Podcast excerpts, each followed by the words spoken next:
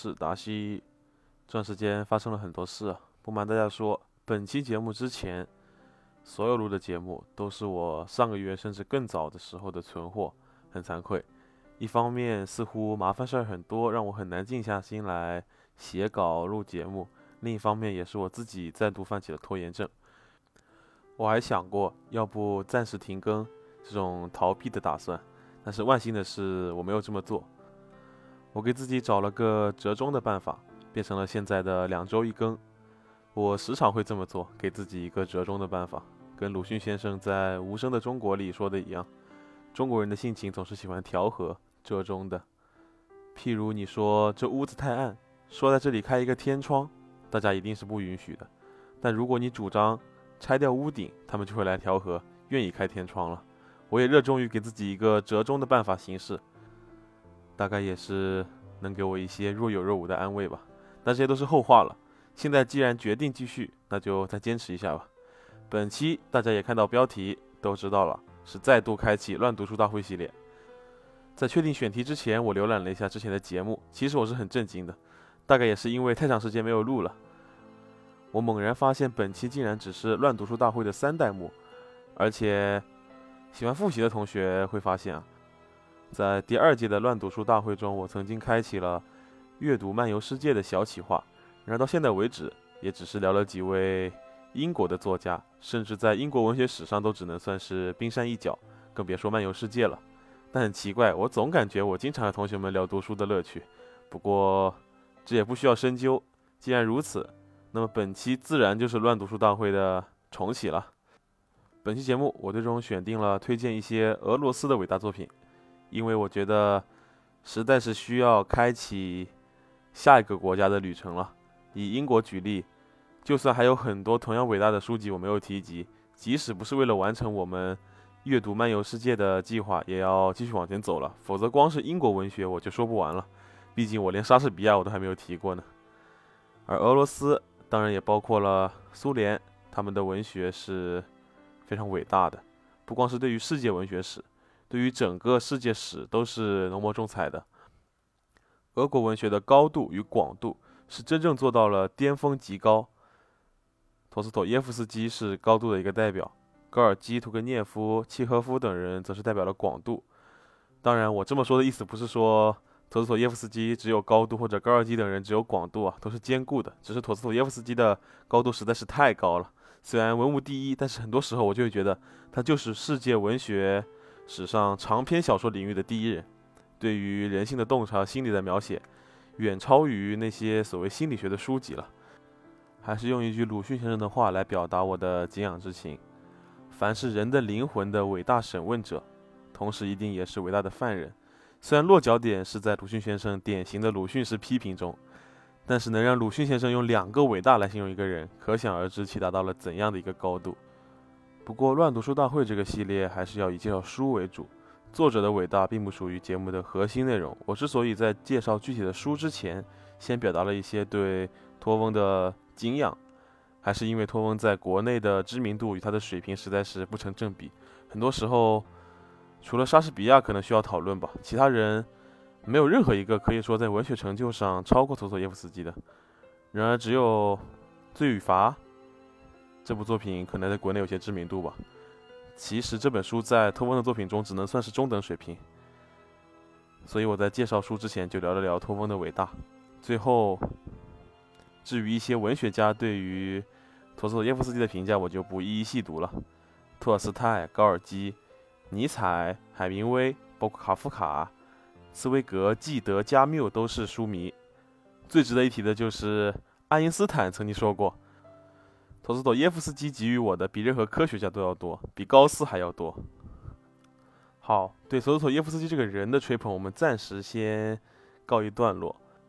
之后也会在介绍书的过程中穿插对他的敬仰之情。那么我们就正式开始今天要介绍的一部巨作——陀思妥耶夫斯基的《卡拉马佐夫兄弟》。在托翁自己的作品中也是一大高峰，所以对于世界文学来说，就是巅峰中的巅峰了。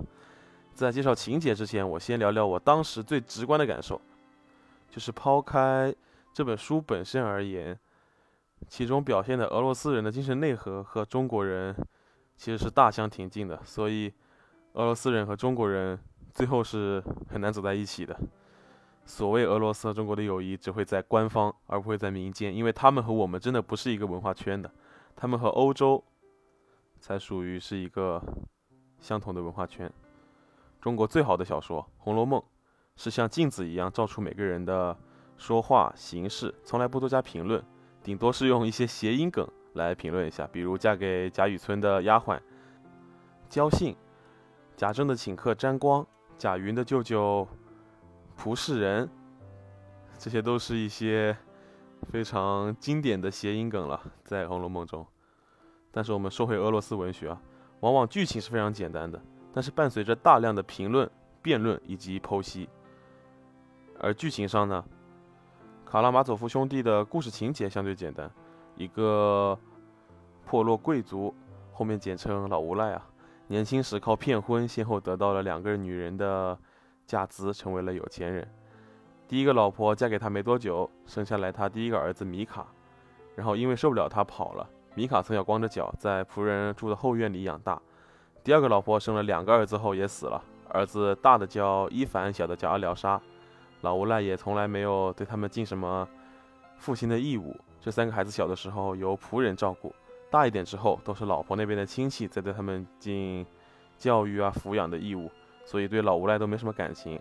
米卡的性情非常的粗暴易怒，花钱大手大脚，但是良心并不坏，基本上还算是恪守着一些贵族的美德吧。他长大后向老无赖索要他应得的他母亲名下的遗产，但是被老无赖连哄带骗，给了几千卢布就打发了。米卡一直对此事非常恼火。后来他又因为喜欢的女人格鲁申卡也是老无赖喜欢的，非常变态啊。而且老无赖还准备拿钱来引诱他与他结婚，米卡对他更是仇恨。伊凡就是第二个老婆的大儿子，受过高等教育，是个理智派。他在报纸上发表关于宗教的文章，但实际上他心里对此并不相信。他某些言论非常极端，比如人为了自己什么都可以做。可是宗教宣传的美德与良心对他的影响，实际早就在他的潜意识中生根发芽。他并没有他想象的那么人不为己天诛地灭啊，所以也是一个非常矛盾也非常有趣有戏剧冲突的人。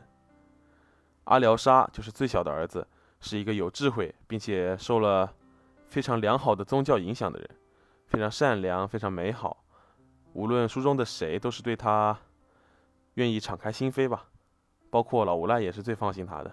此外，老无赖年轻时奸污了一个流浪的白痴女孩。那个女孩恰好在他的院子里生下了一个儿子，女孩难产死去，仆人养大了这个孩子，叫做帕维尔。长大后做了老无赖的仆人。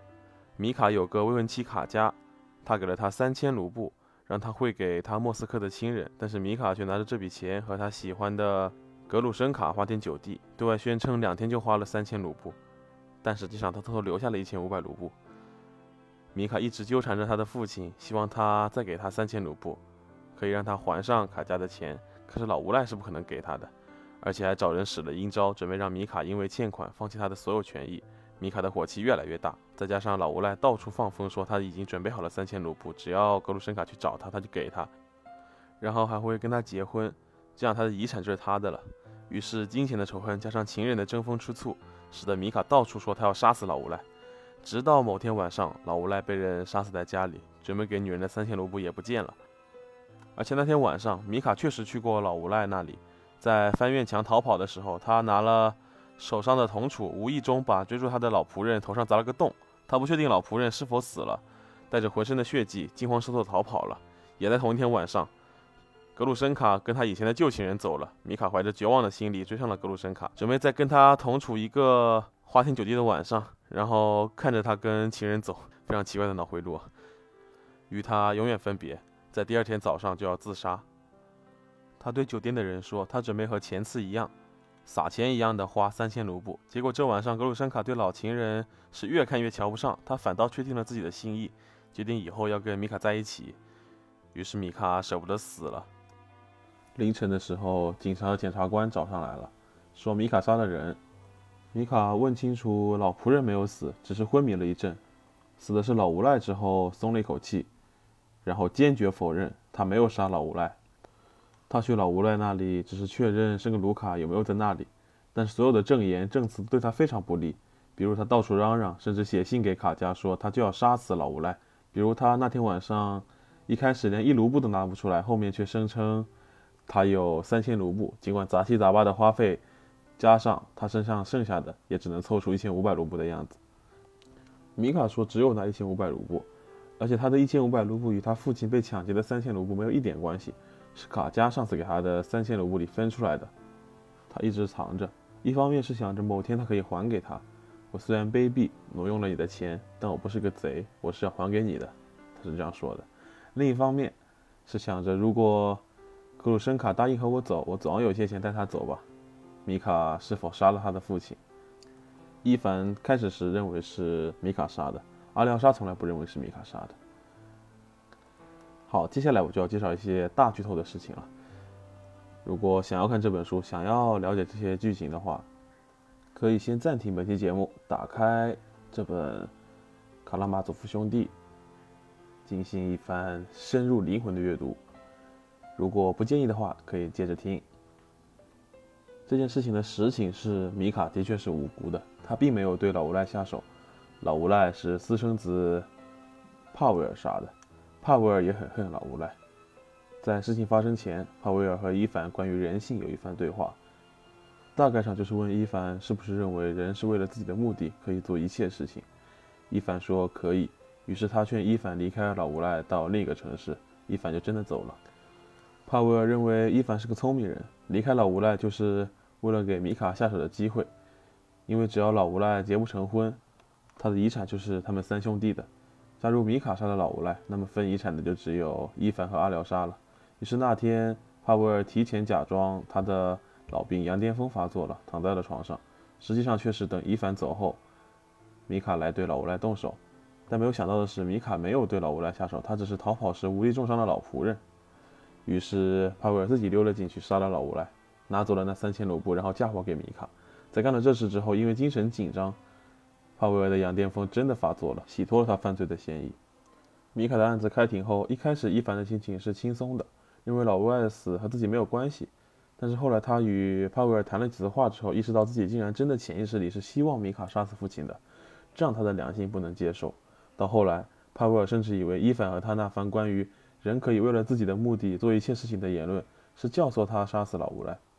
帕维尔说：“伊凡离开了无赖，就是心知肚明，就是给别人送机会杀死了无赖，所以伊凡才是主犯，而他自己不过是动手的小卒子。”他拿出了那三千卢布交给伊凡，伊凡知道真相就是如此。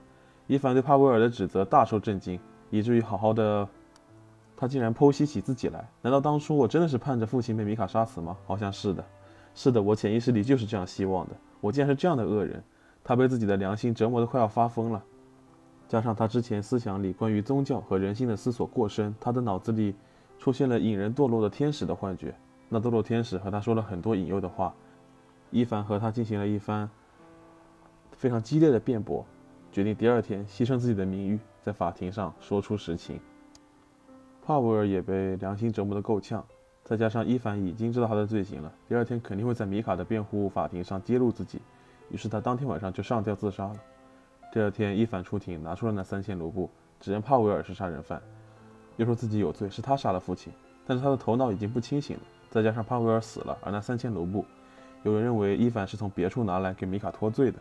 医生说伊凡得了脑炎，说的是胡话。米卡的嫌疑还是不能洗掉。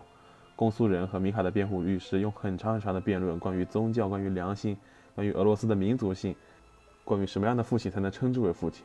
故事的最后，米卡还是被认为有罪。那是阿廖沙和米卡，还有之前的伊凡，准备帮他和格鲁申卡逃到美国，因为阿廖沙从来就不认为米卡有罪。米卡决定逃走，但他说他一点也不爱美国。格鲁申卡更是一个典型的俄罗斯人，俄罗斯人只能活在俄罗斯。他准备在美国住上二到三年，然后再悄悄地回到俄罗斯这个地方隐姓埋名。这就是卡拉马佐夫兄弟的结局了。诚然，在剧情的跌宕起伏方面，它远不如很多所谓的情节型的小说吧，但是这本书里面有很多对于宗教、对于人性的探讨，包括伊凡曾经和修道院里的神父探讨国家与教会的关系。伊凡的观点是，教会应该是国家的，否则一般人犯了国家的罪，还可以说哦，只要我忏悔，那么就还在教会里面，我还可以上天堂。但是如果国家就是教会，犯了罪的人就会被开除教会，那么他就从肉体上、从精神上都没有容身之所了。我当时看了这一段，深感可怕。对一个信上帝是与生俱来的民族，出生就受洗嘛，他们如果某个人受到了这样的惩罚，实在是太可怕了。问题是谁能裁判这个罪呢？本来宗教上是只有上帝可以公正的裁判人的罪的，但是如果教会就可以判这个罪，那么必然就没有人能够逃脱这种打击，因为人即使再公正、再无私，也不可能永远不犯错。再说，这个世界上有这么多各有私心的人。书中的佐西玛长老是宗教里的完人形象，他教导人们互相相爱，用温柔和耐心。他同时也是阿廖沙的恩师，带领阿廖沙在心灵上的成长。他死后，本来人们在等待一个神迹，就像圣经中和以后传说中的圣徒一样。但是事实上，他的尸体早已经开始腐烂。于是反对他的人说：“上帝借此表明他没有被选中，他生前的主张是错的。”这一事实给了阿廖沙很大的打击。但是后来，阿廖沙在他的棺材前听到另一个神父读圣经，他在幻觉中看到了佐西玛长老参与了圣经中描写的一场婚礼，且已经饮着基督的美酒了。佐西玛和阿廖沙说了许多关于宗教的话。阿廖沙清醒过来之后，在院子里，在星空下，感觉自己顿悟了，觉得一切是如此的美好。那一段描写确实非常感人啊！书中还写了一个孩子，一个小小的、穷苦的孩子，穷苦的孩子，他受了帕维尔的挑唆，给一条狗喂了一大块藏着大头钉的蛋糕，导致这条狗哀嚎着逃走。他心里很难受，而且这件非常愚蠢。狠毒的事情使得原来保护他和他很要好的孩子科西卡与他冒了矛盾，不再理他。科西卡是个聪明、喜欢读书和思考的孩子，他小小年纪就觉得自己是一个社会主义者，准备将来为人民献身。他在同学中也享有很高的威望。也有他的父亲曾受老无赖的指使，准备给米卡下绊子。米卡发现后，在众人面前羞辱了他，他也因此得到一个外号“树皮刷子”。伊有沙为父亲受到的屈辱深深的难过。这之后，他觉得，因为科西卡看他的目光中带着轻视，所以他羞愤之下用铅笔刀扎了科西卡。孩子们因为他和科西卡闹矛盾而喊他父亲受辱的外号。他于是为了父亲的荣誉对抗全班同学。阿廖沙发现了这个穷孩子，独自与一大帮富孩子相互丢石子，很吃亏。他上去问的时候，伊留沙听说他是米卡的兄弟，就狠狠地、狠狠地咬了他一口。后来，阿廖沙了解到他家的情况非常不好之后，用金钱帮助了他们。但是伊留沙因为身体不好而得了病，慢慢的大家都看出了他要死了，于是他的全班同学都会来看他，尤其是他从前的那个好朋友科西卡，他训练了一只狗，骗伊留沙这就是那个吞了大头钉的狗，他没死，又把最爱的炮车送给了伊留沙，说了很多与他重归于好的话之后，最后当然伊留沙的结局也很现实，并没有什么魔幻的情节，伊留沙在大家的爱的包围中死去了。他托付他的同学照顾他的父亲，他们也答应了。书的最后一节，从伊留沙的葬礼回来后，在伊留沙喜欢的大石头旁，阿廖沙和孩子们有一番谈话。那番美好的、充满希望的谈话是可以使人们一读再读的，而依然潸然泪下的。我读了这本书，对俄罗斯民族还是充满了敬意的，因为他们的确因为有一个上帝的约束而充满了自省精神，就像伊凡。因为认清自己潜意识里希望哥哥米卡杀了父亲，而被自己折磨得发了疯。帕维尔这么一个冷酷而善于隐藏的人，也被自己的良心折磨得得病，最后上了吊。伏尔泰说：“应该有个上帝，即使没有，人类也应该创造出来一个上帝。”确实，在基督教国家，对很多人来说，上帝代表着人内心的善良和美好。只要有上帝的存在，想着最终的审判，人就不至于肆无忌惮的恶毒。或者说，这正是俄罗斯东正教所独有的。毕竟，英国小说、美国小说好像和俄罗斯小说还是有很大区别的。很多人都说基督教国家做事不乏残忍，我自己觉得这个原因是分裂的。众所周知啊，圣经里分为旧约和新约两部分。旧约里面的上帝对非我族类、不信仰他的人，往往是采取屠城灭族的手段。这个大概是和旧约时期的历史有关。在更古早的时代，为了抢夺生活资源，保护自己的族群，消灭对方的族群，部分是俘虏了当奴隶啊，是常有的事情。比如我们知道的古代巴比伦人、亚述人、古代埃及人都已经消失在历史中了。所以信基督教的人，残忍起来，他们也能在旧约中找到上帝的指示。到后来，犹太人早已灭国，成了弱势群体，而且物资渐渐丰盛，足以养活更多人。那种动不动就屠城灭族的策略也渐渐不需要。于是，为了适应新形势，给自己创造比较好的生存环境，犹太人出来了。以教人们互相相爱为主的耶稣基督的新约，新约中，耶稣对罗马人的苛捐杂税做法是拿着印有凯撒头像的银币说：“上帝的归上帝，凯撒的归凯撒。”可以认为是要犹太人服从寄居国的管理。然后最重要的是，不再以以色列族群来划分谁是上帝的子民，而是只要信上帝，就都是他的子民。新约得到了广大统治者的欢迎，因为里面提倡的大多数美德都是统治者希望人民有的。于是基督教在罗马以后的欧洲大规模传播。好啊，我对于宗教的了解其实也不算非常深刻，这是我一些非常浅显的了解。没有想到这一本书说了这么久，可能也是因为其中很多细节和剖析之深刻，我们需要多花些时间去感受吧。既然已经聊到这里了，正所谓计划赶不上变化，那么今天的主题也就从俄罗斯文学变成托斯托耶夫斯基专场吧。毕竟托翁也算是俄罗斯文学中的最高峰了，不完全算是偏离主题嘛。马拉卡佐夫兄弟的确是一部非常伟大的作品，但是不可否认的是，这部作品是非常晦涩难懂的。我想这大概也是我在开头提到的托斯托耶夫斯基的知名度并不是很高的原因。此外，相比于其他作家，或者说同时代的其他俄国作家，托斯托耶夫斯基的创作风格可以说是独树一帜的。在当时的俄国文坛中，现实主义是居于统治地位的。但是托斯托耶夫斯基以他超人的天赋，硬生生的在现实主义的路子里给现代主义铺出了一条路来。如果你读过一部分现代主义的作品，尤其是意识流小说，你再读陀思妥耶夫斯基的时候，就会有一种亲切的感觉。这就是。陀式小说明面上最大的一个特点，极度深邃并且完善的心理刻画。这种心理刻画不仅表现在人物的内心想法上，还表现在他的这种想法的流动的把握上。可以说，托斯托耶夫斯基是非常伟大的心理学大师了，很难有人在这一方面和他相提并论。读一下《两重人格》或者《地下室手记》，基本上就能明白这一点。我个人感觉，这是他小说难读懂最大的原因之一。顺带一提，他也很喜欢写幻觉，读起来会更加难受。另外一个点是，陀思妥耶夫斯基是一个笃信宗教的人，他的作品里有大量的宗教意象和隐喻，这个对于大部分中国人来说是难以理解的，因为没有过宗教体验。前面已经提到了，陀思妥耶夫斯基已经有了现代主义那种幽深晦涩的倾向，如果不能理解或者说感受这些频繁出现的他国意象，读起来也是很难的。最后一个点是，俄国文学的共同点。又长又多的人名，这些人名会以各种奇怪的形式出现。一个俄国人的名字有三段，那么一个名字就会有 C 三二加上 C 三一，有六种出现的形式。突然概率论啊！除此之外，还会有各种昵称、简称等等不符合国人日常经验的东西。如果不适应，会出现看了十页就忘记第一页的人都是谁的情况。国内类似的书有《红楼梦》，贾家一大串名字。第一次看其实很难分得清谁是谁，尤其是一些配角。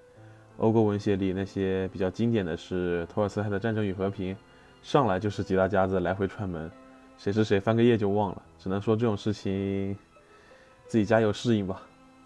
除了这三个比较大的原因，我觉得还有两个小点。一个是陀思妥耶夫斯基的小说是那群作家里一等一的冰冷，个人认为阴冷是俄国文学里最冷最黑的一档。普希金有。比尔金小说集，更不提《假如生活欺骗了你》，是很明亮的作家。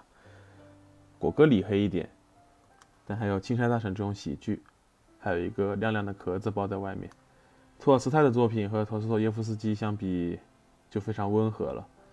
安娜·卡列琳娜就是那种令人非常感动的作品，读起来也不冷。后面的契诃夫就不用说了，大家基本都非常熟悉。契诃夫讽刺十分犀利，读起来令人发笑。樱桃园。也不是那种寒夜的风格，只有托斯托耶夫斯基，他对人的恶挖得很深，看一看《死无笔记》和《地下室手记》，基本上都是难以喘息的。后面的罪与罚那种沉重的心理压迫感，包括今天我们着重提到的马拉卡佐夫兄弟里那些人的恶，都让人看了发冷。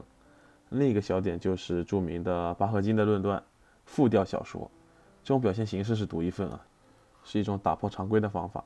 读惯了传统小说的人可能很难理解这种复调，其实这也是陀思妥耶夫斯基的主旨之一，用不同的声音说话。其他小说基本都重在情节，他更重视不同意识之间的交流和碰撞。看一看陀思妥耶夫斯基的小说剧情，你会发现基本上都是三四句话就能说明白的，非常简单。陀思妥耶夫斯基并不在这里下功夫，也不在辞藻修辞上费文章，他就是抓住一个简单的小事来展现人物的心灵甚至灵魂。这种倾向从他流放结束后就越来越明显了。总之，陀思妥耶夫斯基难读是的确存在的，而这种难读也是知名度不高的一个原因。陀思妥耶夫斯基是俄国文学阅读难度里比较高的那一档，所以俄国文学入门不建议从他开始。所以最后，毕竟今天是俄罗斯文学嘛，我给大家推荐一个阅读顺序，可以更好的感受学习俄国文学的璀璨成就。首先呢，可以从契诃夫开始，逐渐过渡到果戈里和托尔斯泰，最后再到托斯妥耶夫斯基。期间如果有现代主义作品的阅读经历就更好了，比方说卡夫卡或者普鲁斯特这种。还有一种顺序是可以先从同时期的其他重要作家的作品读起，或者是影响这个作家的作家作品读起，比如先读普希金和果戈里的作品，因为他们是俄国文学黄金时代的源头，就像《当代英雄》这样的作品。然后再读同时期法国文学那几个重要作家的作品，福楼拜肯定是不能少的。这样做的目的不仅仅是建立对比的标杆，而是通过这种范围性的阅读来找出共性和差异。就拿我最熟悉的日本文学举例，我们去读日本文学，不要着急去啃三岛由纪夫、川端康成和太宰治，直接去读是很难理解其中真正的含义是什么的。要从《源氏物语》《枕草子》《古事记》。以及各种物语先入手，要明白日本文学的传统是什么，再根据作者的派别去读一些其他作家的作品。比如读三岛由纪夫之前，不妨先将谷崎润一郎、佐藤春夫、永井和风等等唯美派作家的作品读一遍，因为有了之前的阅读经验，便能够理解这些作家从古典小说中汲取了什么。而读川端康成，也可以顺带读其他新感觉派作家的作品。有时候了解一个国家的文学。顺着文学史的阅读顺序是能够大幅度降低文学门槛的。法国文学和日本文学，我们就先说这么一小段啊。未来会有完整的节目和同学们交流的。我们说回陀思妥耶夫斯基，关于托翁，总之还是那句话，陀思妥耶夫斯基，我觉得也不适合大部分年轻人来读。